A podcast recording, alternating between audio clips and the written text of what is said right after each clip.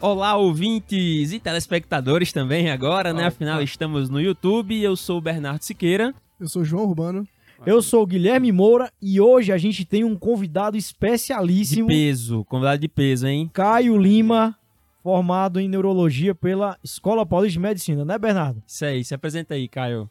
Prazer todo mundo. Meu nome é Caio. é, eu sou formado pela Escola Paulista de Medicina. Fui colega do Bernardo. Tive essa honra de ter Vai esse pra mestre. cima, viu? Meu, meu, meu parceiro de residência aí, irmão.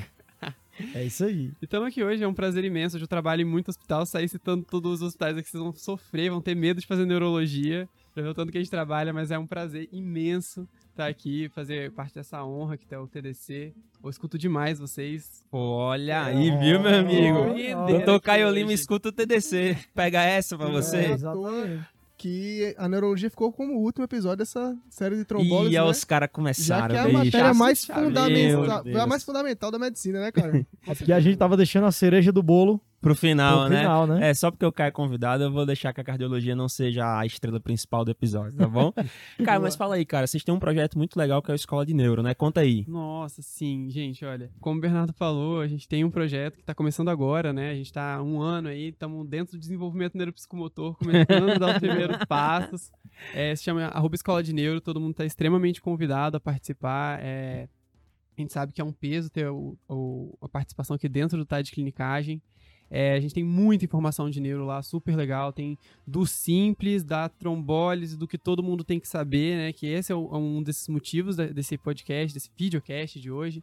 É, até as coisas mais complexas, as coisas do distúrbio de movimento, de coisa que nem todo neurologista sabe, que você pode, assim, surpreender e mandar uma pala, assim, em cima de alguém e falar, hum, aprendi lá no Escola de Neuro. Vai pra cima. Não, e inclusive hoje sextou com S de semiologia, não é verdade? Hoje sextou. Cara, adoro esse quadro lá do, do pessoal da Escola de Neuro, é muito legal. A gente tem alguns quadros, então toda segunda-feira a gente solta um pouco sobre Neuronews, toda sexta-feira tem Sextou com S de semiologia, que sempre tem uma dica semiológica pra você aprender uma coisa nova dentro da neurologia. É...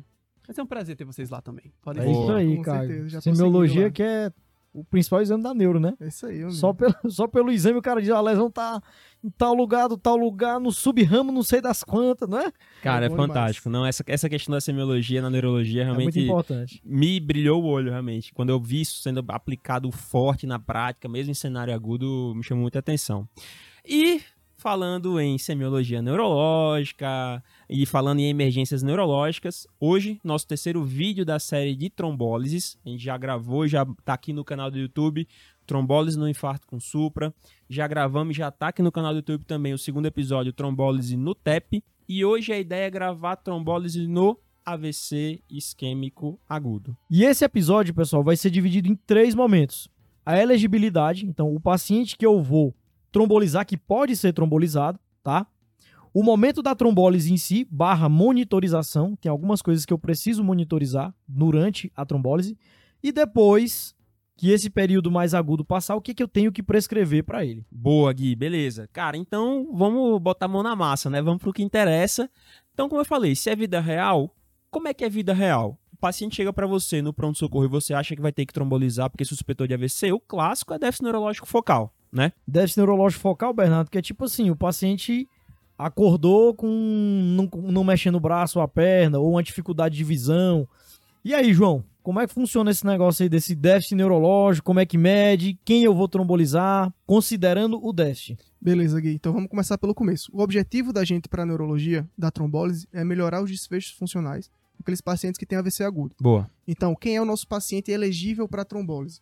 É Aquele paciente que ele tem um déficit neurológico de início agudo, que ele aconteceu há menos de 4 horas e meia. Tem essa questão do tempo, né, Isso. João? O tempo Que- é fundamental pra gente. Pois é, cara, que inclusive a neurologia está batalhando a cada dia para tentar transpassar esse tempo de 4 horas e meia, né? Ou seja, para que o paciente tenha benefício se o déficit neurológico focal iniciou há mais de 4 horas e meia. Exatamente. E aí, aqui vale tudo, viu, Guilherme? Tem que ser chato mesmo. Pronto-socorro, já virei especialista de que horas começa a novela. Vale, vale pegar celular pra ver ligação pra mãe, ligação pra não sei o que. Vale tudo. Tem que descobrir que horas Última começou, mensagem né? do WhatsApp. Última mensagem do WhatsApp é, É. eu quero saber com a maior precisão possível qual foi o tempo, a última vez que ele foi visto bem. E aí, esse tempo que, que ele foi visto bem, a gente vai considerar como o nosso ictus, né? Que é o nosso tempo de início de sintomas, que a partir dali eu vou contar 4 horas e meia e correr quanto tempo pra trombolizar esse cara. Então, Beleza. beleza. João. A gente tem aqui duas coisas já que você já falou, né? Então, primeiro o déficit neurológico, focal, que no caso, como a gente já falou, é um cara que deixou de mexer um braço, perdeu força na perna, a questão da fala também às vezes é prejudicada. Exatamente. O segundo, a questão do tempo, que tem que ter chegado até 4 horas e meia, mas não é só isso, né? Exato. A gente tem que ver também as Contraindicações. contraindicações. E aqui é aquela máxima do TDC que a gente sempre fala. Contraindicação de trombólise não se decora. Boa, boa, perfeito. perfeito. Contraindicação de, de- de trombólise a gente consulta. Eu gostei do Caio, né? O Caio aqui antes de começar o episódio falou que lê junto com o paciente Sempre. todas as contraindicações. Isso eu achei uma ideia super bacana, Perfeito. né, Caio? Eu levo uma colinha no meu celular e eu ponho junto da pessoa. Eu chego do lado dela e falo: olha, a gente vai ler uma lista. Eu quero que você preste bastante atenção, vai seguindo comigo. Dias de sangramento, uso de anticoagulante. A gente vai um por um, não tem, não tem mistério. Boa, Caio. E assim, a gente sabe que às vezes o paciente vai estar afásico, vai estar desártico, você não vai conseguir entender o que ele fala. Cara, se apega no acompanhante, reza para o acompanhante conhecer bem a história médica do paciente, saber os medicamentos e por aí vai. Ah, e, cara, lembra que, como o João falou, a ideia é você preservar funcionalidade. E funcionalidade não é uma besteira. Tudo bem que a gente não está falando em mudança de mortalidade, mas, cara, é a capacidade do paciente tocar a vida dele, ser independente, continuar trabalhando, sendo Totalmente. produtivo, cuidar da família e por aí vai. Não, imagine, né, Bernardo? Por exemplo, um cara que hoje ele caminha, trabalha e próximo mês ele tá acamado. sem Hemiparético, conseguir- né? Pois é, hemiplégico, hemiparético e não consegue é, tocar a vida, como você falou, né? Exatamente. Mas então a gente tá falando do tamanho do déficit. O quanto que o tamanho do déficit influencia na hora que Ah, você legal vai isso também, hein? trombolizar. Isso. Boa. Aqui tem duas considerações, né? Quando a gente fala em gravidade do AVC, a gente tem a gravidade clínica, que é mensurada pela escala que nós usamos para mensurar a gravidade clínica do AVC, que é o NIH, né? Escala de a Stroke Scale, né? NIH-SS. Que a gente usa e foi padronizado em todos os estudos. Boa, boa. E a gravidade radiológica, que aí vai ser medido pel- pela área de isquemia que eu consigo ver na tomografia, que é o principal exame de imagem aqui pra gente no AVC.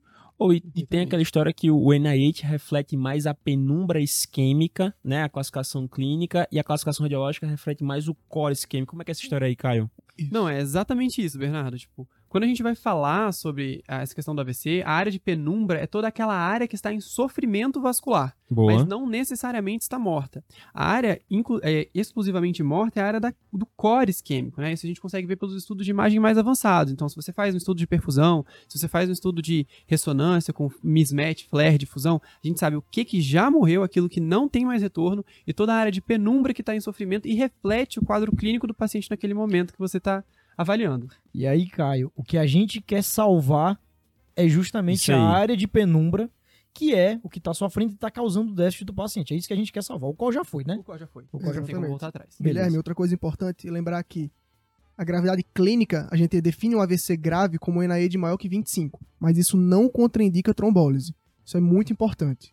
Boa. Quando a gente vê gravidade radiológica, a gente mede pelo grau de acometimento da principal artéria que é acometida, que é a artéria cerebral média, que é a artéria que irriga ali a maior parte dos hemisférios cerebrais. Beleza. Então a gente Muito diz que, um, diz que um AVC é extenso quando ele assume mais de um terço do território dessa cerebral média, ou por outra escala que a gente usa, que é o aspects, né? Que divide o território da cerebral média em 10 pontos, se ele tem um aspects de 7 ou menos. Ou seja, se ele já perdeu 3 territórios ali irrigados pela cerebral média. João, eu acho que vale frisar uma coisa aqui, é que o NIH, quanto maior, pior, né? E o Aspect, que é uma escala radiológica, quem tá assistindo, se não for radiologista, não vai precisar saber disso, porque Uhum. isso é uma classificação do radiologista, tá? Quanto menor, pior. Exatamente. Agora, o NIH, pessoal, todo mundo que trabalha em pronto-socorro tem que saber, tá? Tem que saber. E existe um site que a gente vai deixar na descrição do episódio, tá? Que você faz um curso online do NIH e emite até certificado. E é Muito excelente. É excelente é esse, muito esse forte. curso, tá bom? Vou deixar na descrição do episódio. Ô, Joca, e dúvida minha mesmo, que eu não consegui sanar antes de gravar o episódio, deixa eu perguntar pra vocês. Gravidade radiológica contraindica a trombólise, não? Então, isso é muito. Isso é muito. Ih, peguei no ponto Ei. fraco. Apertei os caras da neuro. Como a, como a gente diz, como a gente diz, o cara sentiu o golpe. Exato. Ele sentiu o golpe Quando a aí. gente vai ver, Bernardo, principalmente, isso aqui, quem fala bem explicitamente disso é o, o mais recente guideline de trombólise no AVC, que foi da Associação Europeia de AVC, que foi de 2020. Ele fala realmente que você não vai se preocupar tanto em sangrar mais, porque o sangramento em trombólise, em quem é trombolizado a menos de 4 horas e meia, mais de 4 horas e meia, a, e dependendo do território, ele não é tão grande. O problema é você não acrescentar tanto em funcionalidade. Hum, já que, como a entendi. gente disse, que a gravidade radiológica reflete o core isquêmico, O que já foi, né? é, ou seja, eu perco o objetivo da minha trombólise, que é salvar a área de penumbra. Entendi. Ou Entendi. seja, já que tudo aquilo já se foi, eu não tenho mais o que salvar. Questão meio julgamento clínico, quase filosófica, né? Então, Joca, a gente falou de muito caso grave, né? De, de, de, assim, de AVCs graves, com NIH muito altos. Mas e naqueles casos que o NIH não é tão alto? Os abaixo, menor ou igual a 5, por exemplo? Exato. A Guilherme. gente tromboliza, não tromboliza? Como é que funciona Então, isso? trombólise em NAE de baixo é uma coisa realmente muito individualizada, né? Esses AVCs a gente chama de AVCs minors, né? Que classicamente tem outra conduta que a gente vai comentar aqui durante o episódio, mas realmente a gente vai ponderar de paciente para paciente do quão incapacitante é esse déficit. E aí entra uma questão filosófica mesmo, né? Subjetividade. subjetividade. E aí vai entrar o quanto aquele déficit atrapalha a vida do paciente. Ou seja, será que ele é um advogado afásico? Ele é um músico atáxico? É uma pessoa que faz uma atividade manual, tem uma mão caída central? Ou seja, são vários déficits que você vai ponderar o risco e o benefício de você fazer a trombólise para devolver aquela funcionalidade que é tão importante para aquela pessoa. Boa. E como é que você faz na sua prática, assim, cara? Qual é a sua opinião sobre isso? Realmente é uma, é uma conduta meio de exceção, mas que a gente se depara na prática clínica, Total. né? não, Você, Caio, como neurologista, já que trombolizou milhares de pacientes.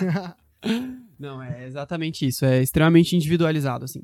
Quando a gente pega a escala do NIH em si, se você colocar a escala de pontuação pro membro, ele vai te falar, é segurar o membro por 10 segundos. Agora, não importa se a mão estiver completamente caída. Hum. Um déficit distal não vai pegar pelo seu NIH. Um déficit de ataxia, que é um déficit de fossa posterior, não vai pegar bem no seu NIH. E Perfeito. aquilo é completamente limitante para a pessoa. Ela pode deixar de andar por uma ataxia grave. Ela pode deixar de escrever por um, por um déficit distal de mão. Então, esse déficit, não tenha dúvida.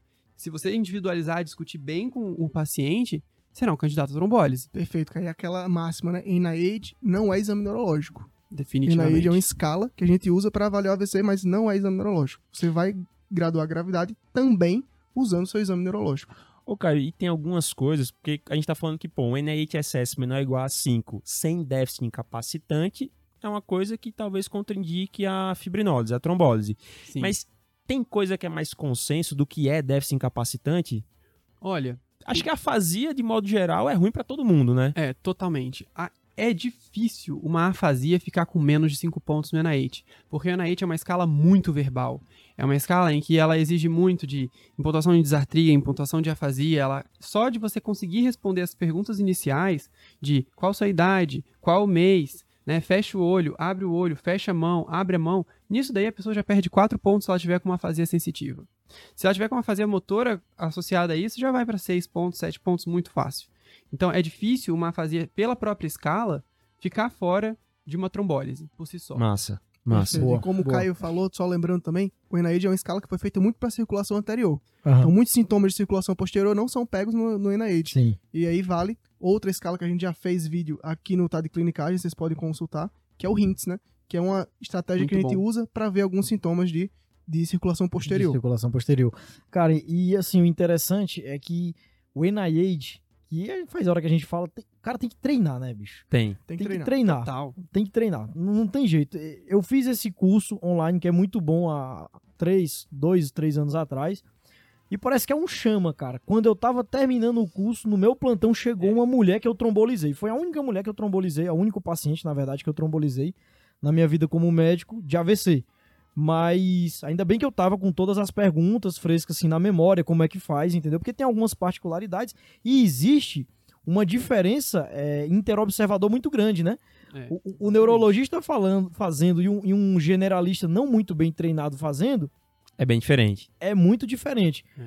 E é muito importante você fazer o exame com afinco, fazer bem feito, porque ele vai graduar justamente o déficit, que é o que a gente quer evitar com a trombólise, né? Exatamente. E é aquela Oh. coisa da gente tem que pontuar o que a gente vê para ter a mínima interferência interobservador. E é justamente aquela coisa que a gente falou aqui, Caio, né? Que Perfeito. NIH não é exame neurológico, é uma escala. Você vai pontuar o que você vê. Perfeito. Não Boa. tem escala perfeita. E, cara, só uma dúvida também. Vocês têm algum aplicativo que vocês usam, ou que a galera recomenda pra facilitar quem não é neurologista? Eu confesso que eu particularmente uso bastante tanto o QXCalc quanto o MedCalc. Eles têm uma listagem boa, eles seguem a mesma ordem do 1A, 1B, e você vai se guiando por ali, você não se perde. Massa. Exato. Vale a Boa. pena. Massa, Todas muito as legal. calculadoras médicas geralmente Tem. tem o Já NAI. tem, né? Boa. Pô, vamos pro primeiro recap aqui. Vamos, Então, ver vamos então critérios de elegibilidade, elegibilidade, né? Quem é o cara que você vai trombolizar, quem é o cara que você não vai trombolizar? Vamos lá? Vamos lá, João, manda aí, cara. Então vamos lá. Então a gente vai eleger para trombólise um paciente com déficit neurológico agudo sustentado, ou seja, aquele que chega com déficit no seu pronto-socorro. Ele tá, teve o início do déficit agudo a menos de 4 horas e meia e ele não tem nenhuma contraindicação. Beleza? Fechou. Perfeito, perfeito, E João. aí, checado tudo isso, só tem um exame que eu preciso fazer. Nossa, fenomenal. Isso é o mais importante. Só tem um exame. Caio emocionou, Um Caio exame. emocionou agora. Olha aí, gente, eu vi um, assim, um residente ali, ó, falar exatamente só precisa de um exame pra ser trombolizar. Qual é, Caio? É a glicemia. É o destro. capilar. É a única, é o único exame que você precisa pra trombolizar. É óbvio, exceto a, óbvio, a tomografia. Exame né? laboratorial, né? Peraí, Ninguém vai eu- trombolizar. Ah, tem- eu acho que pode ser isquêmico Não, hemorrágico. Não vai nessa. Tá. O único exame fora a tomografia de crânio que a gente precisa é o destro, é a glicemia capilar, HGT, chama do jeito que você quiser chamar. Isso é interessante, né, João? Porque a grande questão é que uma hipoglicemia ela pode falsear um déficit neurológico, né? Então, Qualquer déficit neurológico. você tem que se certificar de que o paciente não está Exato. hipoglicêmico, né? Exato. E já é uma, uma dica aí pra quando não souber o que fazer e for um déficit neurológico, pede um déficit, que já vai ganhando tempo pra pensar. Pede. Boa. Pode simular rebaixamento, pode simular, pode simular não, pode causar rebaixamento, pode causar crise epilética, pode causar déficit déficit focal, focal. tudo isso realmente. É e é um, isso. realmente é uma coisa que eu já vi no pronto-socorro, a gente fazer trombólise com glicose, né? Pô, A gente fazer a glicose e o paciente reverter realmente o déficit. Acontece. É legal É demais. raro, mas acontece com frequência. Exato. E assim, eu acho que só deve frisar aqui, pra quem tá nos assistindo, que tem essa questão da glicemia, mas assim, a tomografia, pessoal, a gente não, a gente falou de escalas, falou do aspects, mas você não vai em hipótese nenhuma, nenhuma, é nenhuma, trombolizar um paciente sem uma tomografia. Perfeito. Não precisa ser uma tomografia com contraste, nada, uma tomografia simples, tá? Por que isso? Porque você tem que se certificar de que não é um AVC hemorrágico. Porque imagina a catástrofe que você vai causar se você trombolizar um AVC hemorrágico, tá? Exatamente. Então, chegou no seu pronto-socorro, um déficit neurológico focal, tá dentro da janela de trombólise, mas numa eventualidade você não tem tomografia, não vá se aventurar de fazer trombólise nesse paciente. Exatamente. O mais rápido possível. E Boa. é isso aí, Guilherme. A gente espera no AVC agudo um ATC normal. Um ATC de crânio normal.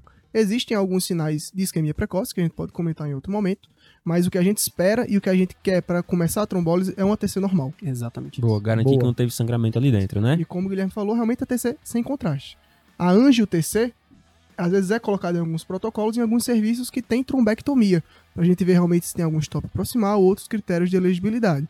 Mas na maioria dos outros serviços aí, Brasil afora, você vai precisar só de um ATC sem, Sem contraste. Boa. Boa.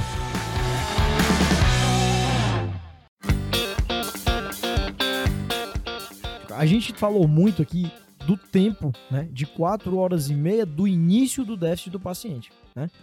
Só que tem aquela questão do wake up stroke. Então, o paciente que dorme, que dorme bem, ele dorme sem nenhum déficit e acorda com um déficit. Eu não sei em que momento da noite que ele AVCzou, né? Nesse caso, existe alguma ferramenta, alguma coisa que eu posso fazer para tentar predizer o momento em que ele AVCzou durante a noite? Aí é o drama do começo do plantão, né? Aquele drama das 7 horas da manhã. Então, Guilherme, é isso aí. Quando a gente fala de um ictus desconhecido, que é isso, né? Ou seja, eu não sei em que momento iniciou o déficit do paciente, tô de frente para um wake-up stroke, né? Esse termo deriva do estudo, realmente teve um estudo em 2018, publicado no New England, que foi o Wake Up, que viu qual era a segurança de eu trombolizar um paciente que tenha um déficit reconhecido a menos de 4 horas e meia, mas que eu não sei que horas começou.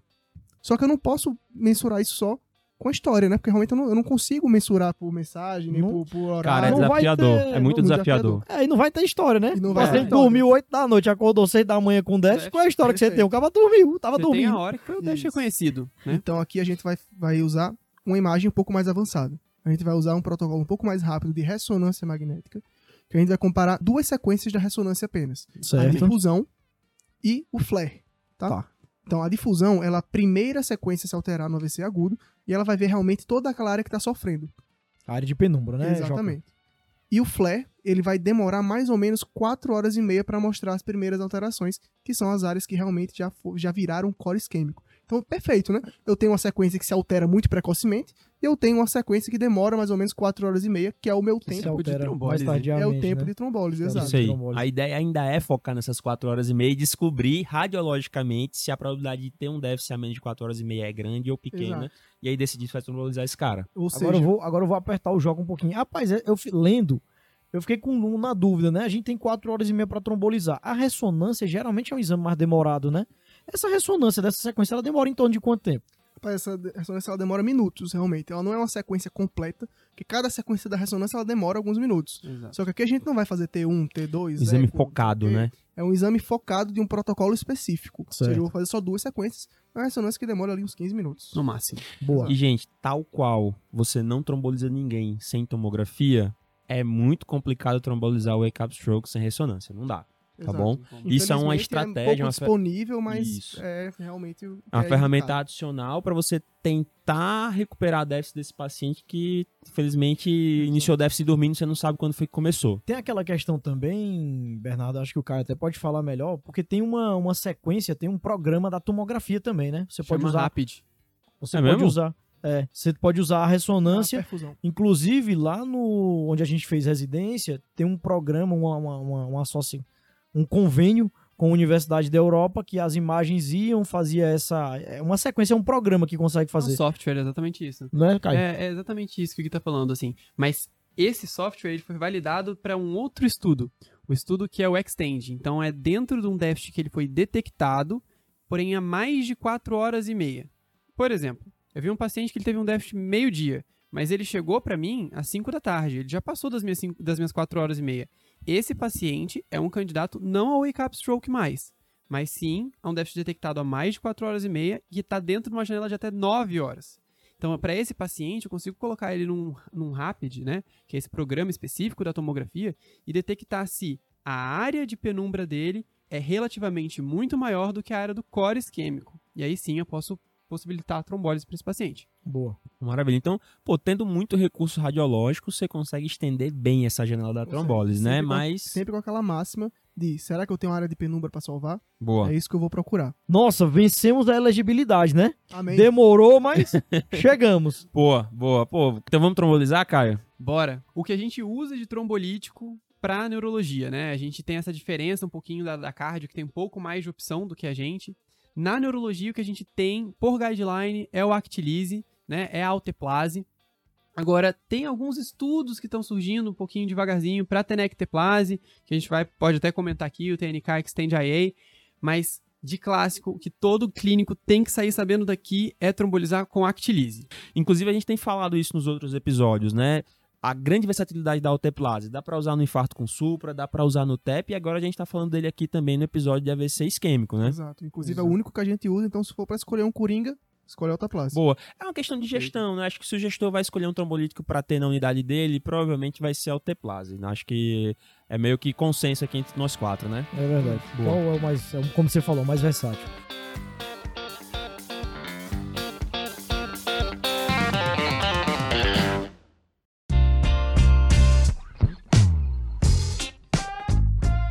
Ô, Caio, me fala uma coisa. Metas de tempo, cara, porque no infarto com supra a gente falou muito sobre metas de tempo. E no AVC isquêmico tem uma coisa parecida também.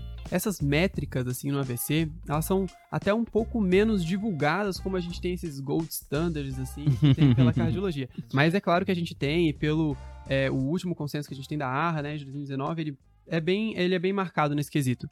Ele fala em relação a chegar no atendimento pré-hospitalar, chegar até um local que tenha a disponibilidade do trombolítico em até 3 horas, do momento em que você chegou na porta do hospital até a tomo feita, 25 minutos, e até a porta agulha pra gente, no nosso caso, o trombolítico, 60 minutos. Cara, Boa. é apertado, É hein? apertado. É difícil. Vida real, assim, é difícil fazer, mas a grande questão é que, como no infarto a gente falou que tempo é músculo, aqui tempo é cérebro, Hum. né? Quanto mais rápido você correr, fizer essa toma, interpretar o exame e se liberar para fazer a trombólise, mais mais penumbra isquêmica você vai salvar, menor vai ser o déficit residual do Isso paciente. depende E muito isso- do, do quão o hospital é organizado, de ter um protocolo AVC, que não depende só de você, depende da equipe de enfermagem, da equipe, Sim. depende da equipe de tomografia. A detecção na triagem é tudo. Perfeito. Sim, sim. Boa. E, e, assim, e a grande questão é que a neurologia ela requer uma estrutura maior, né? É muito mais fácil você ter uma máquina de eletro que você vai pegar o supra e vai do que um trombolizar tomógrafo. do que um tomógrafo, né? Mas é isso, é apertado, mas essa é a meta e é isso que a gente tem que correr atrás. tá? Caio, mas pô, beleza. Chegou o paciente com déficit neurológico focal, examinamos, reconhecemos, NIH maior do que 5, corremos para tomografia, não tem sangramento, tomografia normal ou com achado Destro normal. Destro Destro normal, normal. destro Normal, normal, glicemia exatamente. capilar É. tá normal. Vamos trombolizar, pedimos o alteplase, como é que faz? Dose, por aí vai. A gente tem da Alteplase três formulações principais. A maioria dos grandes hospitais vai ter só o de 50 miligramas, tá? Não esperem ver muitas das outras formulações, é raro. É, mas a gente tem a formulação de 10, 20 e 50. O que vocês mais vão usar? 50, 50 miligramas. miligramas. É o frasco que a gente tem de padrão, tá? Esse frasco a gente vai fazer uma dosagem de 0,9 miligramas por quilo. Toda a dose que vocês precisam gravar na neurologia para trombolizar um AVC é 0,9 miligramas por quilo. A dose máxima é, a gente considera 90 miligramas. Então, se o paciente tiver mais de 100 quilos, pode ser 110, 120, a dose vai ser a mesma, 90 miligramas. Boa. É o nosso teto. Massa. E são duas fases de administração da droga, né, Caio? É exatamente isso. O Actilise, a gente faz o 0,9 miligramas por quilo. Você vai pegar essa dose para o seu paciente e vai dividir ela em duas etapas. Uma etapa que vai ser o bolos. Você vai pegar 10% dessa dose calculada e vai fazer em um bolos de um minuto. Massa. O que sobrar, você vai distribuir ao longo de uma hora. Então, vamos fazer um- o cálculo simples que a gente fez para o paciente de 100 quilos. Boa. Se a gente fez 0,9 miligramas por quilo, vai dar 90 miligramas. Essa é a nossa dose. 10%, que são 9 miligramas, a gente vai fazer num bolos de um minuto. E os outros 81 miligramas, que são os 90%, a gente faz ao longo de uma hora. Boa. Vai precisar de bomba de infusão, né? É difícil você conseguir fazer isso aí, correr em uma hora sem uma bomba de infusão.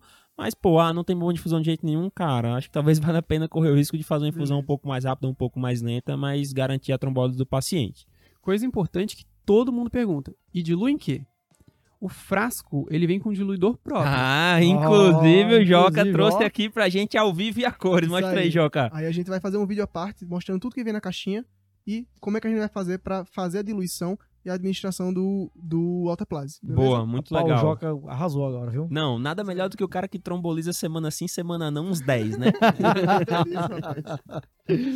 A gente já viu que o paciente é elegível, a gente já viu como é que dilui a Actilise, o bolos, tudo.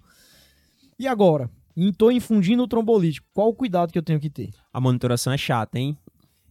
Aí vai começar o trabalho do residente. Exatamente. é clássico da gente saber que o paciente do AVC é o paciente que, principalmente aquele que vai trombolizar, é o que vai ocupar o seu plantão. Não adianta. No momento que você faz o bolos, você pode fazer o bolos até, sim, fez a tomografia, fez o bolos na sala da tomografia. Que é Agora- a orientação, né? Desceu para a sala de emergência, voltou para a sala de emergência, você vai ficar do lado daquele paciente. E é o tempo inteiro. O NIH, ele não é para demorar tanto, mas acaba que quando você vai fazendo, ele toma quase que todos os 15 minutos que você vai ter que repetir. Por que, que eu tô falando isso?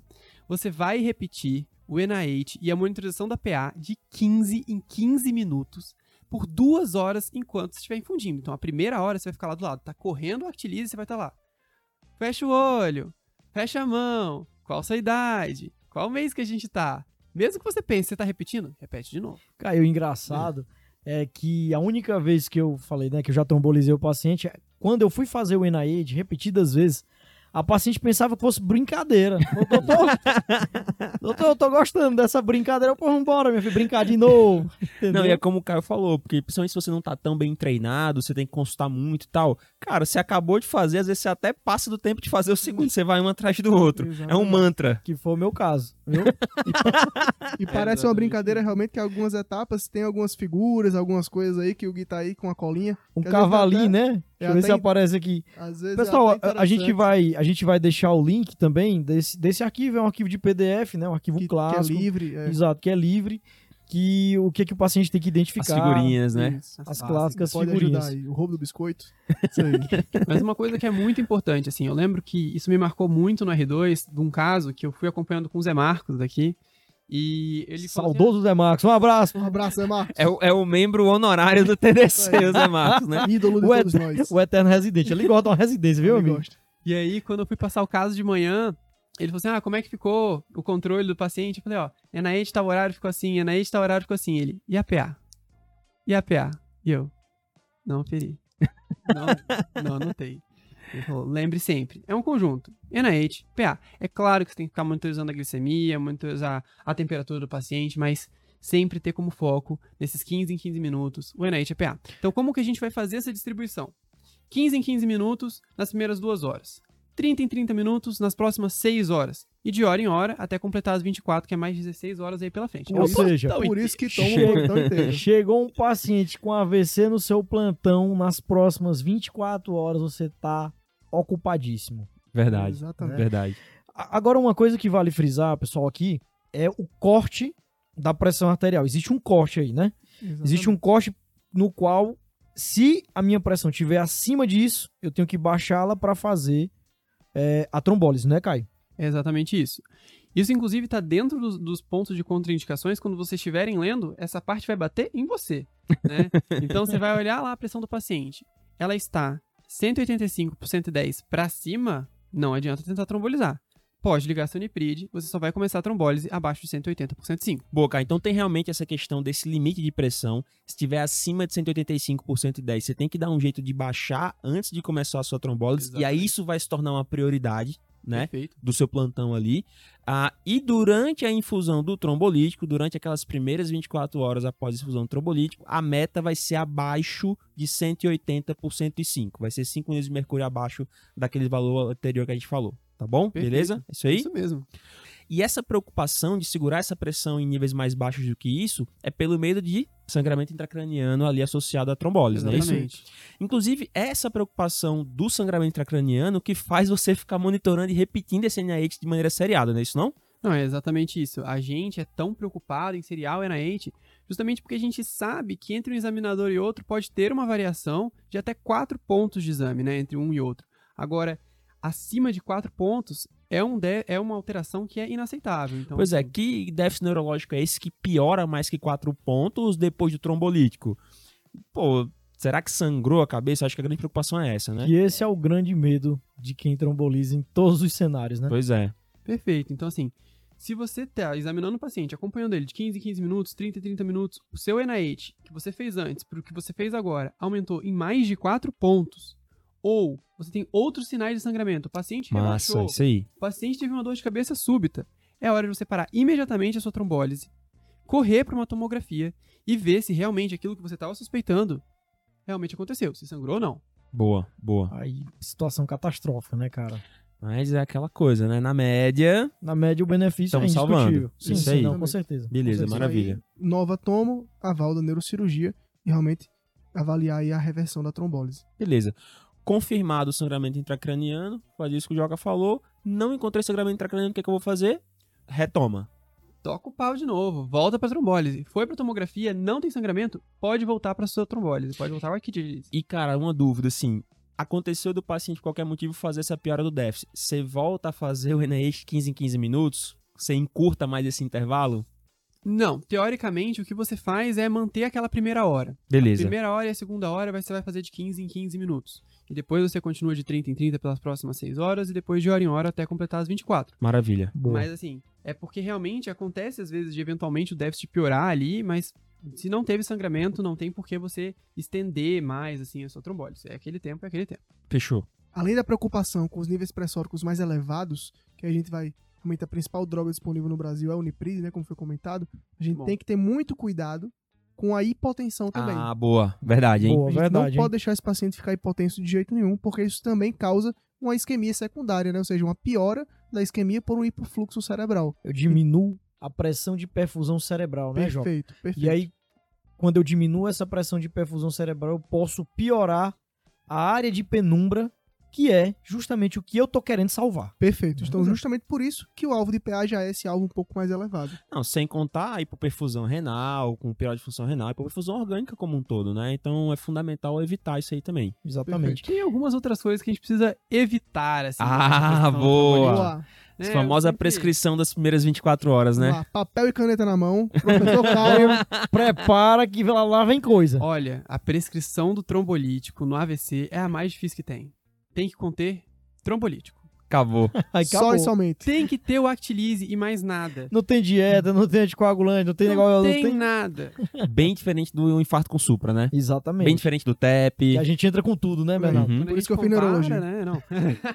Quando a gente compara, por exemplo, com infarto, né? Que tem que fazer AS, tem que fazer clopidogrel, tem que fazer anticoagulante, tem que fazer até clexane venoso, assim, um negócio maluco. Famoso Clexane 30mg EV. Você pensa isso no AVC, isso é maluquice, tá? Olha, pra gente, o que a gente precisa é o Actilise. Então, não é pra dar dieta, não é pra dar é, sonda nasentérica, não é pra colocar sonda vesical, não é pra colocar nenhum acesso profundo nesse paciente, é pra deixar ele quietinho, tá certo?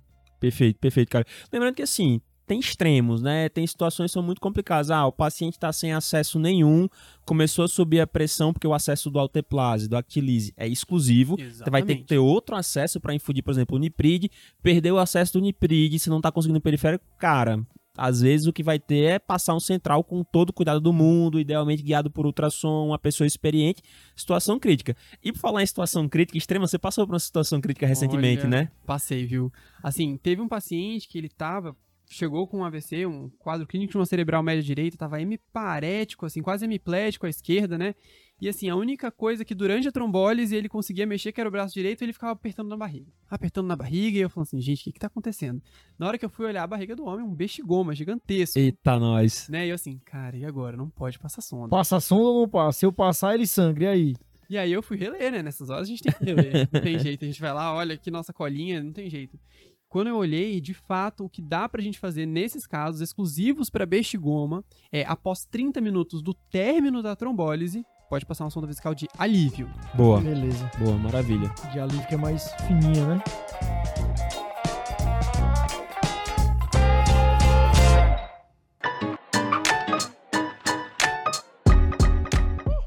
Beleza. Então a gente já viu o critério de elegibilidade, a gente já trombolizou o paciente, Boa. já fez a prescrição inicial das primeiras 24 horas. Beleza. Agora a gente já tá desenhando ali o final daquele cenário de sala de emergência, já caminhando para um outro cenário já de uma unidade de AVC, de uma UTI, dos cuidados pós 24 horas, né? Você deixou de ser o Certo. plantonista da emergência e agora você é o plantonista da UTI que recebeu o paciente pós Outra 24 morte. horas, e né? agora você, exatamente. Você vai cuidar dele agora. E o interessante é que parece um Parece não, é um cenário completamente diferente, né? Agora, Muito. depois das 24 horas, o paciente você já sabe que ele não sangrou naquelas primeiras 24 horas. Agora que vem a prescrição valendo mesmo, né? Isso aí, isso aí. E falar em prescrição é falar em medicações associadas, parecido com o que a gente tinha no infarto, né? Exato. Então, Uhum. primeira coisa, sobre antipertensivos, acho que é uma coisa legal de falar.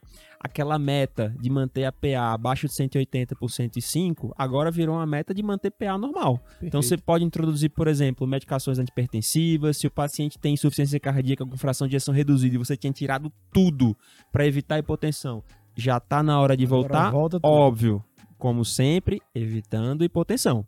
Beleza? Perfeito. Tranquilo? E aí, Bernardo, tem aquelas outras medicações, né, que são, digamos assim, o beabá do AVC, né, que a gente vai ter também os antiplaquetários, né, que aqui são muito importantes, né?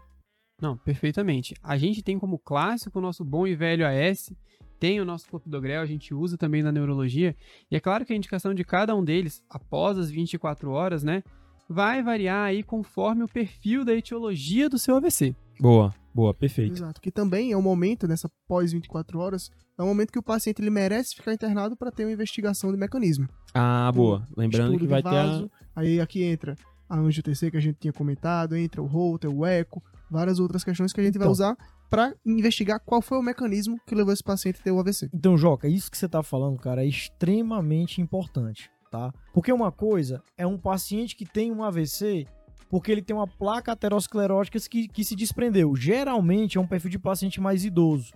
Outra coisa é um paciente que tem uma fibrilação atrial e teve um trombo que se desprendeu do Boa. coração e foi parar na cabeça. o AVC Lembrando cardioembólico, né? O AVC cardioembólico. Lembrando que 20% dos AVCs aproximadamente são cardioembólicos, tá? Uhum. E esses AVCs cardioembólicos, eles tendem a ser, dentre os isquêmicos, mais graves. Então é de fundamental importância eu procurar a etiologia. O que está acontecendo? É aterosclerose? Foi um cardioembólico? Até porque o tratamento muda, né? Uhum. Pois é, E a gente exatamente. se surpreende, viu? Às vezes tem causas reumatológicas, causas paraneoplásicas, várias outras coisas que estão um pouco mais um pouco mais por baixo dos panos. Beleza. Mas vamos fazer a de prescrição agora, propriamente dito? Então, primeiro, pensando em antitrombóticos antiplaquetários, o que, que a gente faz? O que dá pra gente deixar após 24 horas o clássico como ponte, até se você precisar fazer uma anticoagulação, no NIH alto e etc, que você vai precisar esperar um tempinho, é o AS. A Beleza? principal ponte que você precisa após 24 horas de um AVC é o seu bom e velho amigo AS, associado a uma boa estatina de alta potência. Beleza. E que Beleza. dose desse AS, hein, Caio?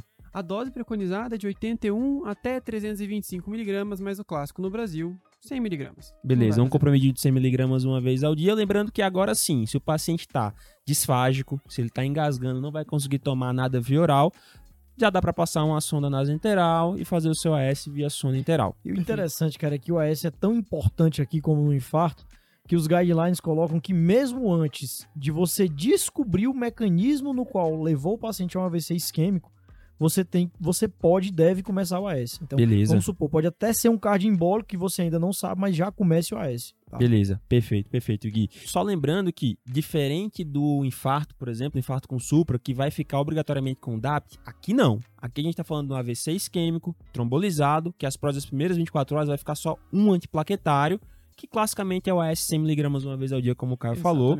Não vai ficar clopidogrel associado. A associação AS mais clopidogrel, DAPT, a gente usa em cenários muito específicos, que são AIT, com ABCD2 score maior que Quatro. 4, e no AVC minor, que é o NIHSS.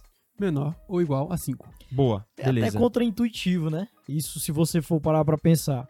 O porque- caso mais simples Exato. fica com o DAPT O e o caso caso- mais grave só com a S. O caso menos grave fica com dupla antiagregação e o caso mais grave fica com mono, né? Fica só com AS. Uhum. Perfeito. E É aqui até contraintuitivo. é justamente naquele racional do que do paciente que tem um AVC minor, que é aquele paciente com um AVC com NI de baixo ou um AIT de alto risco, eu invisto mais na, anti, na antiagregação, porque eu quero evitar um risco dele ter um novo evento mais grave. Beleza. No outro beleza. paciente, que ele já teve um evento isquêmico, ele já teve morte neuronal, já tem um tecido mais frágil, eu invisto um pouco menos na antiplaquetária porque eu tenho uma maior associação com sangramentos. No pós- Exatamente isso.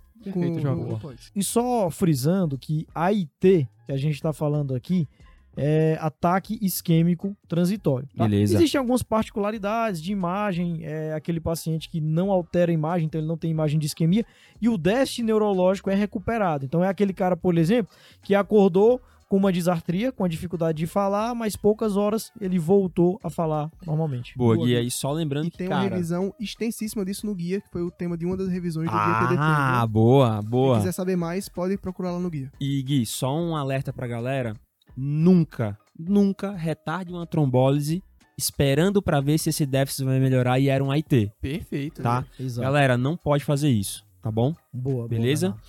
E pô, a gente falou agora de antiplaquetários e anticoagulação, por exemplo, enoxaparina profilática, porque boa parte desses pacientes fica com déficit, fica acamado. E aí, como é que é isso aí?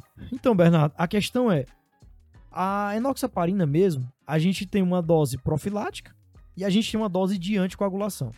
De um modo geral, o paciente que sofreu um AVC, ele tem um alto risco pela imobilidade, venoso, exato, de tromboembolismo venoso e tromboembolismo pulmonar. Então, esse cara, depois das 24 horas, a gente vai iniciar anticoagulação profilática para ele. Na verdade, não é nem anticoagulação, é profilaxia de trombose. É aquela enoxazinha 40 que a gente faz, tá? Beleza. Perfeito. Em relação à anticoagulação plena, que é enoxaparina 1mg por quilo a cada 12 horas, ou uma heparina em bomba, mesmo que eu saiba que o meu mecanismo é cardioembólico, eu não tenho urgência para começar. Então ali, passou as primeiras 24 horas, mesmo que o mecanismo seja cardioembólico, começa a profilaxia de tromboembolismo pulmonar com enoxa 40, tá? Depois você pensa em anticoagular. Perfeito. Fora o AS que já vai estar lá na prescrição, né? Sim, sim, Fora o sim. AS sim. que já vai estar lá na prescrição. Perfeito, Gui. E essa preocupação nas primeiras 24 horas, a gente não começar aspirina, nem anticoagulação plena, é pensando naquilo do sangramento intracraniano, né? Boa. Justamente por Boa. isso, antes de começar todas essas medicações, tanto os antitrombóticos como a AS, como a enoxaparina, a gente tem que fazer uma tomo de controle. Ah, legal, legal, legal. Legal, legal. Então a gente tem dois momentos cruciais da tomografia. Na Perfeito. entrada, Pra decidir sobre trombose ou não. Pra decidir e ver realmente se é um AVC isquêmico ou hemorrágico. E 24 horas após a trombólise, eu tenho que ter uma toma de controle Ver se ver- sangrou e decidir sobre a entrada Exato. de antitrombóticos, pra né? ver, tro- pra ver se sangrou, ver se delimitou realmente uma área de isquemia. Tudo isso pra avaliar o pré e o pós-trombólise. Massa, muito Boa, boa. Pô, galera, meio que se desenhou aqui um cenário de mais ou menos três fases, né, de, de acompanhamento desse paciente. Exatamente. Aquela fase do atendimento inicial, com estabilização clínica, avaliação da elegibilidade do paciente à trombólise, o momento da trombólise e as suas primeiras 24 horas pós-trombólise, que é essa prescrição super enxuta, né? É, Alteplase e esquece mais nada. Que é só o teplase mesmo, né? Boa, beleza. E aí esse marcador que o Joca acabou de falar, dessa toma de controle, antes de você começar essa fase do pós 24 horas, que é quando você vai entrar com o seu antiplaquetário, é quando você vai começar a sua enoxaparina ou heparina não fracionada profilática, é quando você vai ver se teve aí transformação hemorrágica, delimitou a a área isquêmica na tomografia e por aí vai. Beleza? É isso aí? Perfeito. Exatamente. Ou, ainda tem mais uma medicação muito importante, né? As boas e velhas estatinas. Perfeito. Perfeito, perfeito. O cara até que chegou a comentar mais cedo, mas lembrar disso também. Paciente evento cerebrovascular, AVC aterotrombótico, em teoria, estatina de alta potência para todo mundo. Meta de prevenção secundária, como a gente costuma fazer habitualmente na cardiologia. Boa. Beleza? O que a gente lembra é de classe, rosuvastatina 20, 40, atorvastatina 40, 80. Isso aí. Isso aí, como a gente. Acho que até comentamos isso no infarto com Supra também, né? Sim, a gente comentou. Que é Beleza. estatina de alta potência, né? No podcast. No podcast No infarto com podcast, Supra. certo. Beleza, Boa. tranquilo. Pô, acabou? É isso? É isso. É isso? É isso. Ah, meus amigos. O basicão é esse. Isso aí. Pô, a ideia, é como nos outros vídeos, né, que quem aguentou, segurou firmemente e até esse momento do vídeo tenha ganhado uma habilidade prática nova ou tenha revisado uma habilidade prática de saber indicar, saber manejar, saber monitorar, saber prescrever o AVC isquêmico que vai passar por uma trombólise. Essa beleza? é literalmente o conteúdo da educação que salva vidas, viu? Boa, verdade, hein? É- Que isso, isso até é me um senti agora, rapaz. Esse é um conhecimento, cara, que é de extrema importância, sério mesmo. Beleza. Salva vidas e cérebros. Boa, boa. e agora chegamos naquele momento do freestyle. Freestyle Exato. total. A, a galera vai começar a soltar informações interessantes, curiosidades que viram estudando aí pro episódio, pra gravar o vídeo. Ah, Caio, nosso convidado, quer começar? Posso soltar um pouquinho? Eu acho que muita gente já deve ter ouvido falar de trombectomia mecânica. Ah, massa, hein? né? Massa. Uma coisa que a gente vê muito na cardio hoje. O cardio fala que infarto é quase igual a CAT, né? Então, assim, eu acho que o futuro do AVC vai ser o mesmo, vai pelo mesmo caminho. O AVC vai deixar de ser trombólise para passar a ser trombectomia É o mecânica. Cato, tá vendo? A neurologia sempre É, tá um. Ih, Daí ela ai, sempre tá nossa, atrás da caixa, né? É, Ela- é, a gente vai rapaz. seguindo o rastro, eles querem ir atrás, né? Ah, Agora vai falar do CAT da cabeça, né? Exatamente. ó, eu acho que um ponto muito importante pra você saber, assim, eu sei que não tem tanta disponibilidade em todos os serviços do país, mas gravem a regra dos seis, eu acho que é uma boa regra pra todo mundo gravar Massa. em relação à trombectomia. Perfeito. Então, se você tem um NIH maior que 6, você tem um paciente com aspects maior que 6, que é um aspects bom, lembrando daquela questão da tomografia, né? Isso. E é um paciente que tem menos de 6 horas, esse paciente é um bom candidato para ser um, um paciente para trombectomia, desde que ele tenha uma oclusão de vaso proximal na angiotomografia. Aqui sim, para trombectomia, a gente precisa de uma tomografia com contraste e uma angiotomografia. Boa, Que é pra ver onde tem, que é para ver onde tem o stop, né, Caio? Onde, Exatamente. onde é que o contraste não passa, justamente por essa peculiaridade de que trombectomia é muito bom com essas condições que você falou, mas para artérias de grande calibre, circulação proximal, né? Perfeito, perfeito. E só lembrando, pessoal, ter trombolizado o paciente não faz ele ser um contraindicado à trombectomia. E um candidato à trombectomia não é um paciente que não deva receber trombose. Não são Perfeito, procedimentos mutuamente exatamente. exclusivos, tá? Boa. Perfeito. É Beleza? um neurologista, rapaz. Ah, tô aprendendo com os melhores. Então, então, o paciente chegou com menos de 4 horas e meia, tem o stop proximal, você tem trombectomia no seu serviço, você vai trombolizar e trombectomizar. Massa. A gente Boa. ainda Boa. não tem evidência para só trombectomizar, por exemplo. A gente ainda a, a indicação ainda é fazer a trombólise e a trombectomia, trombectomia. se você puder e tiver tempo para isso. São procedimentos diferentes, com suas indicações, e você pode fazer os dois no mesmo paciente, fazer só um no mesmo paciente, por aí vai. Beleza? Cara, eu, eu- particularmente fico muito feliz quando eu vejo um brasileiro brilhando fora do país, né? E esses trabalhos de trombectomia, quem tem tocado, quem tem estado à frente nos Estados Unidos é o Dr. Raul, né? Que é um cearense tá Nossa, eu lá não sabia, hein? É sim. É, Raul Nogueira. O pai Raul dele é bem Nogueira. famoso lá, né, Nossa, também. Ele é o cara que. E ele é o cara que mais tá tocando, assim, que tá mais à frente desses trabalhos com trombectomia. Eu fico muito feliz por ele. Pô, por muito nós, né, um massa, brasileiro Agora o Hexa vem, hein, tio? Não, e um pequeno adendo, saber que muito trabalho brasileiro está sendo assim, renomado lá fora. Tem o, o Resilient, o Resilient Extend, né, que são feitos aqui no Brasil, dentro de instituições públicas no Brasil, Ribeirão, Unifesp, HC. A gente sabe que esses trabalhos estão sendo levados para o New England, né, feitos por brasileiros dentro do SUS. Cara, isso é Cara, fantástico. isso é muito né? Isso é massa. incrível. Isso é muito legal. E, cara, assim, sendo bem sincero, eu acho que a gente tem uma medicina de nível muito legal no Brasil, viu?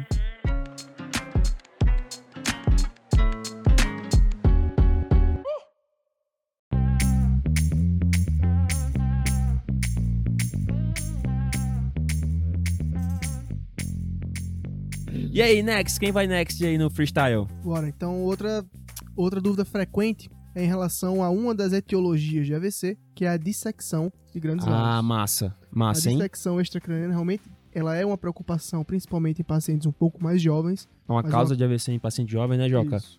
E o importante aqui é a gente lembrar que isso não contraindica trombólise, Pô, legal. tá certo? Cara, e aqui uma ressalva, né, Bernardo? Em relação a essa questão da dissecção, a gente até falou no episódio de infarto, lembrar da grávida, né? A grávida, de um modo geral, ela Nossa, tem maior predisposição a dissecar, né? Tanto artérias do coração como artérias do cérebro, Legal, cervicais. legal. A gente, a gente falou um pouquinho de dissecção de coronária no freestyle lá do infarto com supra e estamos retomando um pouquinho esse tema aqui. Exatamente. E um tema muito interessante que foi trazido aqui pelo Joca, no, do momento freestyle, é angioedema pela infusão de alteplase, né, Joca? Isso aí, Gui. É um dos efeitos adversos da autoplase que a gente fica mais preocupado também na monitorização daquele período intratrombólise, né? Uhum. Então é um angioedema, principalmente orobucolingual, né, ali de lábio, de língua, que pode obstruir via aérea. É uma questão que você pode ter que assegurar uma via aérea definitiva rápida nesse paciente, tá? E realmente é uma coisa que a gente não vê muito no, no infarto, né? Cara, eu particularmente, isso tem um mega destaque nessa diretriz da, da American Stroke Association, que é conjunto com a ARRA, de AVC. Mas na diretriz de infarto, eu pelo menos nunca lembro dos caras. Cara, não lembro dos caras terem falado em exato. angioedema por alteplase. Eu nunca Parece até que só dá se for alteplase no AVC. Se não for, eu não dá nunca vi.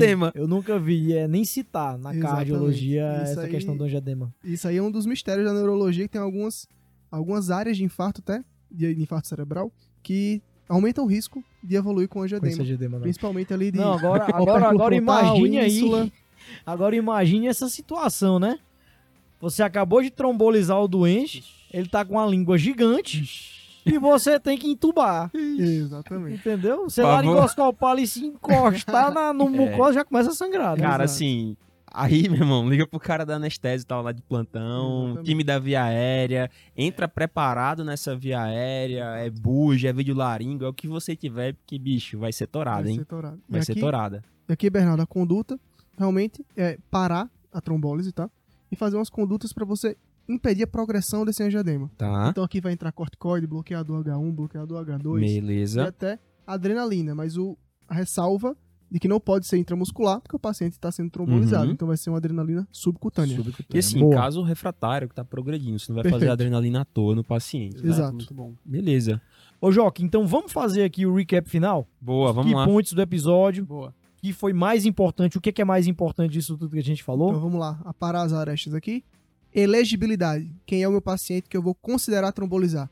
É aquele paciente que aparece com déficit neurológico agudo, sustentado no meu pronto-socorro, Beleza. com menos de 4 horas e meia do início dos sintomas. Certo. Beleza? Esse paciente precisa ter um destro, ou seja, uma glicemia capilar, precisa ir para tomografia e eu preciso checar todas as contraindicações com ele, lembrando de ler e não esquecer de nenhuma. Boa. Beleza.